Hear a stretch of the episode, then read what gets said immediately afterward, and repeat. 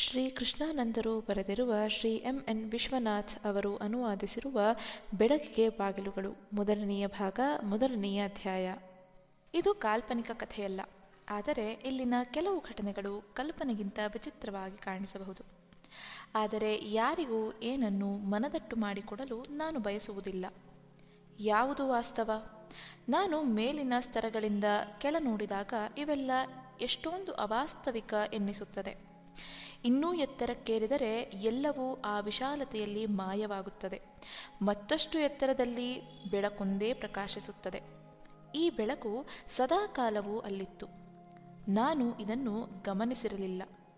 ಎಲ್ಲವನ್ನೂ ನೋಡಿದ್ದೇನೆ ಎಂದೇ ತಿಳಿದಿದ್ದೆ.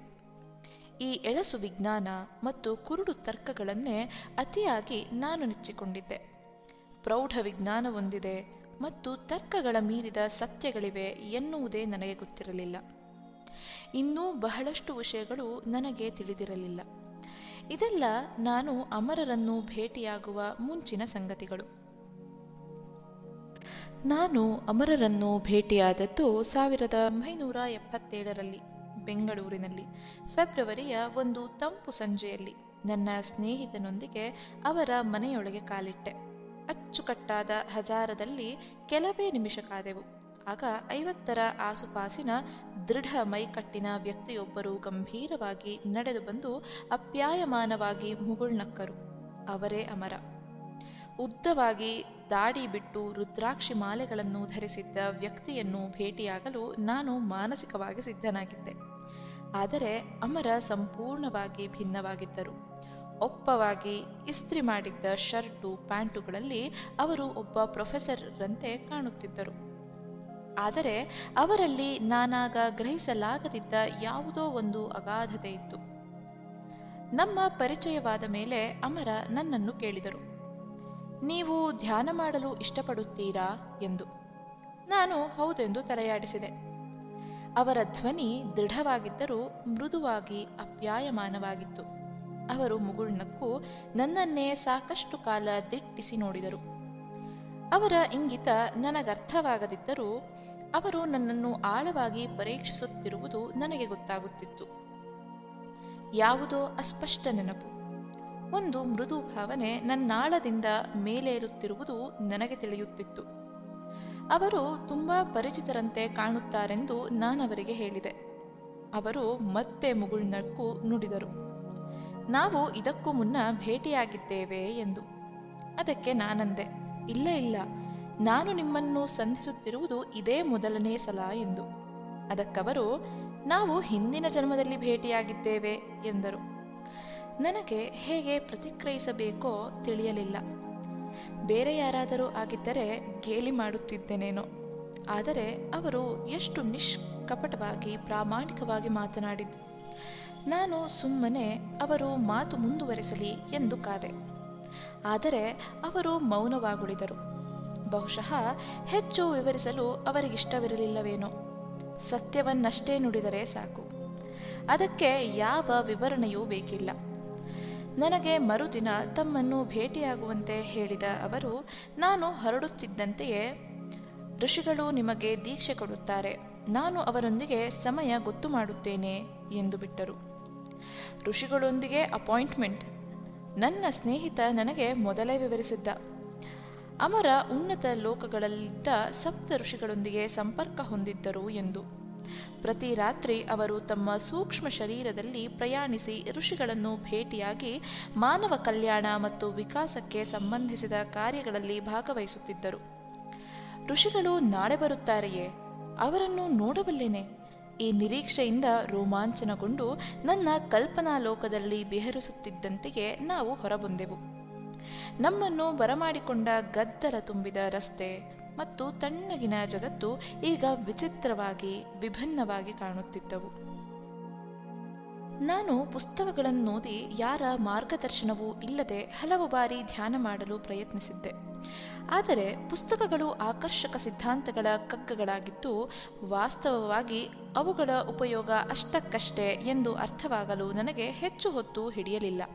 ಒಬ್ಬ ಗುರು ಅವಶ್ಯಕವಾಗಿದ್ದರು. ಅಂಥ ಗುರುವಿಗಾಗಿ ನಾನು ಹುಡುಕುತ್ತಿದ್ದೆ. ಮರುದಿನ ನಿಗದಿತ ಸಮಯಕ್ಕೆ ಸರಿಯಾಗಿ ನಾನು ಅಮರರ ಬಳಿ ಇದ್ದೆ. ಅವರು ನನ್ನನ್ನು ಮಹಡಿಯ ಮೇಲಿನ ಕೋಣೆಯೊಂದಕ್ಕೆ ಕರೆದೊಯ್ದರು. ಕೋಣೆಯ ತುಂಬ ಊದುಬತ್ತಿಯ ಘಮಘಮ. ದೊಡ್ಡ ವಿಗ್ರಹಗಳು, ಬೃಹತ್ ಕನ್ನಡಿಗಳು ಅಲ್ಲಿದ್ದವು.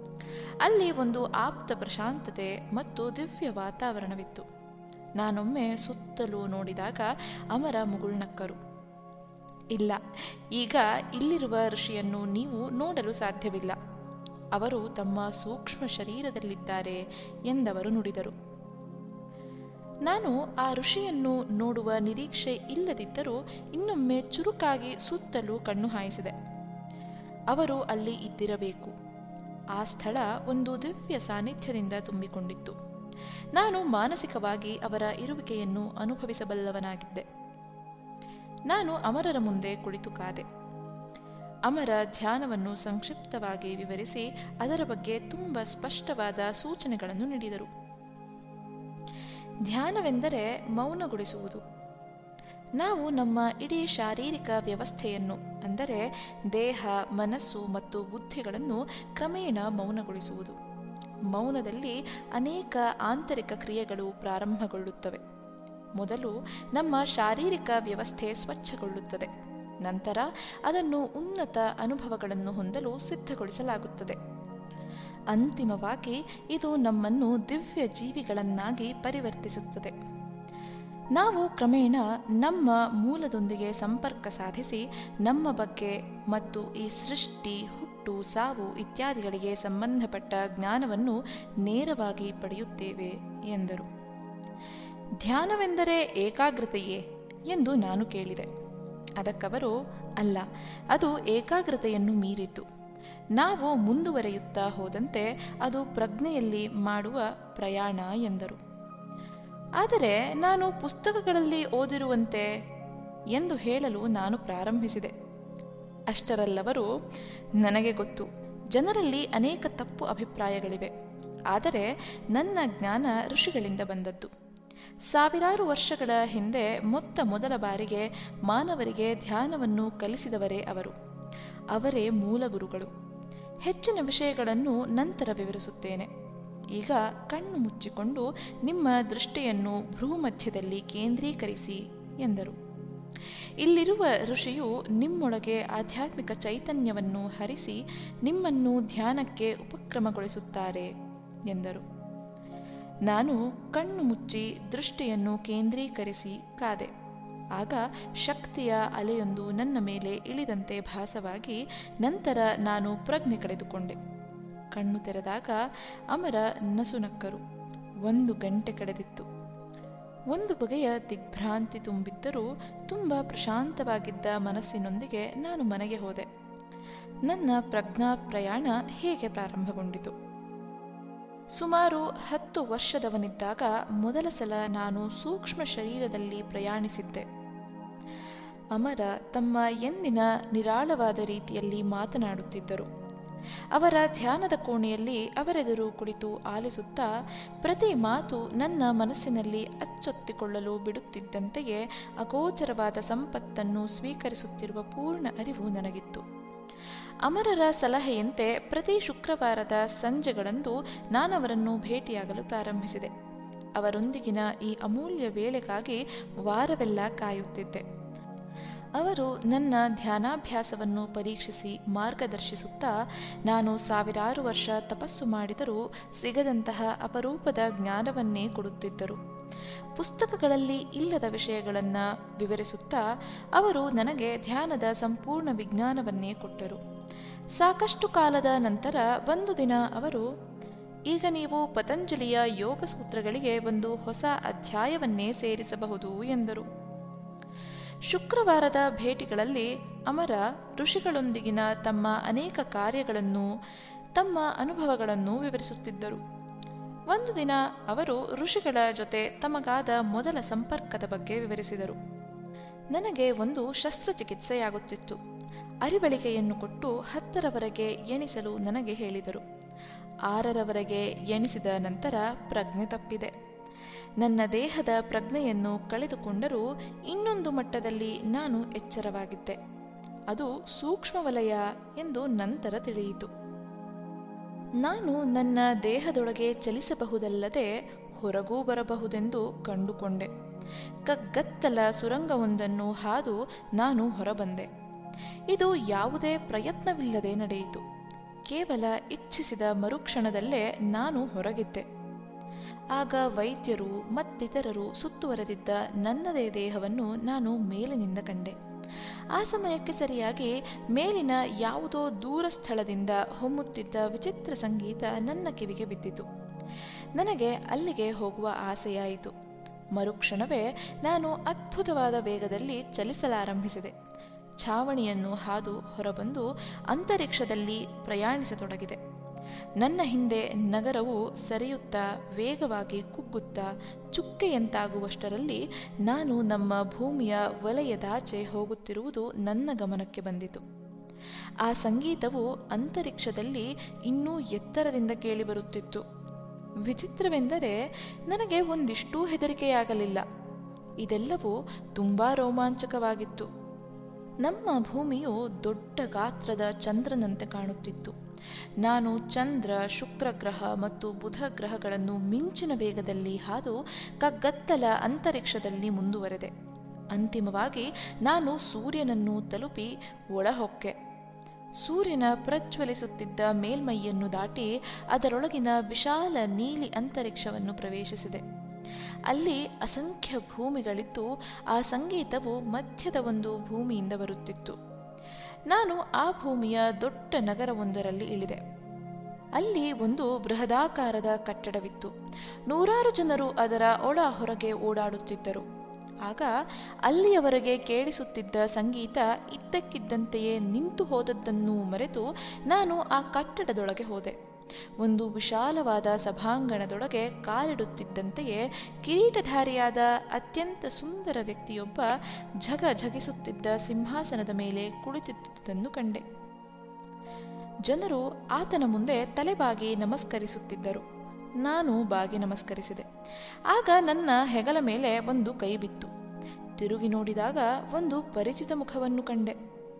ಇಲ್ಲೇನು ಮಾಡುತ್ತಿದ್ದೀಯಾ? ಎಂಬ ಪ್ರಶ್ನೆ. ಅದಕ್ಕೆ ನಾನು ವಿವರಿಸಿದೆ. ನಂತರ, ಆತ ತಾನು ನನ್ನ ಹಿಂದಿನ ಜನ್ಮದ ಸ್ನೇಹಿತನೆಂದು ಸಾವಿನ ಮುಂಚೆ ನಾನಿಲ್ಲಿಗೆ ಬರಬಾರದಿತ್ತೆಂದು ಹೇಳಿದ. ಆತ ನನ್ನನ್ನು ಸಭಾಂಗಣದಿಂದ ಹೊರಗೆ ಕರೆದೊಯ್ಯುತ್ತಿದ್ದಂತೆಯೇ ನಾನು ಸಿಂಹಾಸನದಲ್ಲಿ ಕುಳಿತಿದ್ದ ವ್ಯಕ್ತಿಯ ಬಗ್ಗೆ ಕೇಳಿದೆ. ಆ ವ್ಯಕ್ತಿ ಭಗವಾನ್ ಸೂರ್ಯನಾರಾಯಣ ಎಂದು ನನ್ನ ಸ್ನೇಹಿತ ಹೇಳಿದ. ನನ್ನ ಮೈ ಝುಮ್ಮೆಂದಿತು ನಾವು ಹೊರಗೆ ಅನೇಕ ಡೇರೆಗಳಿದ್ದ ಬಯಲಿಗೆ ಬಂದೆವು. ಅವುಗಳಲ್ಲಿ ಒಂದನ್ನು ಹೊಕ್ಕಾಗ ಅಲ್ಲಿ ಏಳು ಋಷಿಗಳು, ಒಬ್ಬ ಸದೃಢ ಮೈಕಟ್ಟಿನ ಎತ್ತರವಾಗಿದ್ದ ಋಷಿಯ ಸುತ್ತ ಕುಳಿತಿರುವುದು ಕಾಣಿಸಿತು. ನನ್ನ ಸ್ನೇಹಿತ ಮೆಲುದನಿಯಲ್ಲಿ ಆ ಋಷಿಯು ವಿಶ್ವಾಮಿತ್ರರೆಂದು, ಅವರ ಸುತ್ತ ಕುಳಿತವರು ಸಪ್ತ ಋಷಿಗಳಾದ ಭೃಗು, ಅತ್ರಿ, ಅಂಗೀರಸ, ವಸಿಷ್ಠ, ಪುಲಸ್ತ್ಯ, ಪುಲಹ ಮತ್ತು ಕ್ರತು ಮಹರ್ಷಿಗಳೆಂದೂ ನುಡಿದ. ನಂತರ ಆತ ಅವರಿಗೆ ನನ್ನ ಬಗ್ಗೆ ವಿವರಿಸಿದ. ವಿಶ್ವಾಮಿತ್ರ ಮಹರ್ಷಿಗಳು ನನ್ನನ್ನು ಕೆಲ ಕಾಲ ದಿಟ್ಟಿಸಿ ನೋಡಿ ನಂತರ ಅಪಾರವಾದ ಪ್ರೀತಿಯಿಂದ ನುಡಿದರು. ನೀನಿಲ್ಲಿಗೆ ಬಂದು ಇದೆಲ್ಲವನ್ನೂ ನೋಡಿದ್ದು ಒಳ್ಳೆಯದೇ ಆಯಿತು. ಆದರೀಗ ನೀನು ನಿನ್ನ ಭೂಮಿಗೆ, ನಿನ್ನ ಶರೀರಕ್ಕೆ ಹಿಂದಿರುಗಬೇಕು ಎಂದು. ನನಗೆ ಹಿಂದಿರುಗಲು ಇಷ್ಟವಿರಲಿಲ್ಲ. ಆ ಜಾಗ ನನಗೆಷ್ಟು ಇಷ್ಟವಾಗಿತ್ತೆಂದರೆ ಅಲ್ಲಿಯೇ ಇತ್ತು ಬಿಡಲು ಮನಸ್ಸಾಗಿತ್ತು. ಆ ಋಷಿ ಮುಗುಳ್ನಕ್ಕು ನುಡಿದರು. ಯಾರಿಗೆ ತಾನೇ ಇಲ್ಲಿ ಇರಲು ಮನಸ್ಸಾಗುವುದಿಲ್ಲ? ಆದರೆ ನೀನು ಮರಳಿ ಹೋಗಲೇಬೇಕು. ಈಗ ಹಿಂದಿರುಗಿ ಹೋಗು. ನಾನೇ ನಿನ್ನಲ್ಲಿಯೇ ಬರುತ್ತೇನೆ ಎಂದರು. ನನಗೆ ಅವರನ್ನು ಬಿಟ್ಟು ಬರಲಾಗಲಿಲ್ಲ. ಅವರು ಅಷ್ಟು ಭವ್ಯವಾಗಿದ್ದರು. ಒಬ್ಬ ದೇವರಂತೆ. ಒಲ್ಲದ ಮನಸ್ಸಿನಿಂದಲೇ ಹೊರಬಂದು ಹಿಂದಿರುಗಿದೆ. ಛಾವಣಿಯ ಮೂಲಕ ಕೆಳಗಿಳಿಯುತ್ತಿದ್ದಂತೆ ವೈದ್ಯರು ಮತ್ತಿತರರು ನನ್ನ ದೇಹವನ್ನೇ ದಿಟ್ಟಿಸಿ ನೋಡುತ್ತಿರುವುದು ಕಾಣಿಸಿತು. ನನ್ನ ದೇಹದೊಳಗೆ ಈ ಹಿಂದೆ ಎಷ್ಟೋ ಸಲ ಪ್ರವೇಶ ಮಾಡಿರುವೆನೇನೋ ಎಂಬಂತೆ ಸಲೀಸಾಗಿ ಸೇರಿಕೊಂಡೆ. ಕಣ್ಣು ಬಿಟ್ಟಾಗ ಸುತ್ತಲಿದ್ದವರೆಲ್ಲ ನೆಮ್ಮದಿಯ ನಿಟ್ಟಿಸಿಟ್ಟರು ನಾನು ಮತ್ತೆ ಕದಲುವುದಿಲ್ಲವೆಂದು ಅವರು ಭಾವಿಸಿದ್ದರೇನೋ.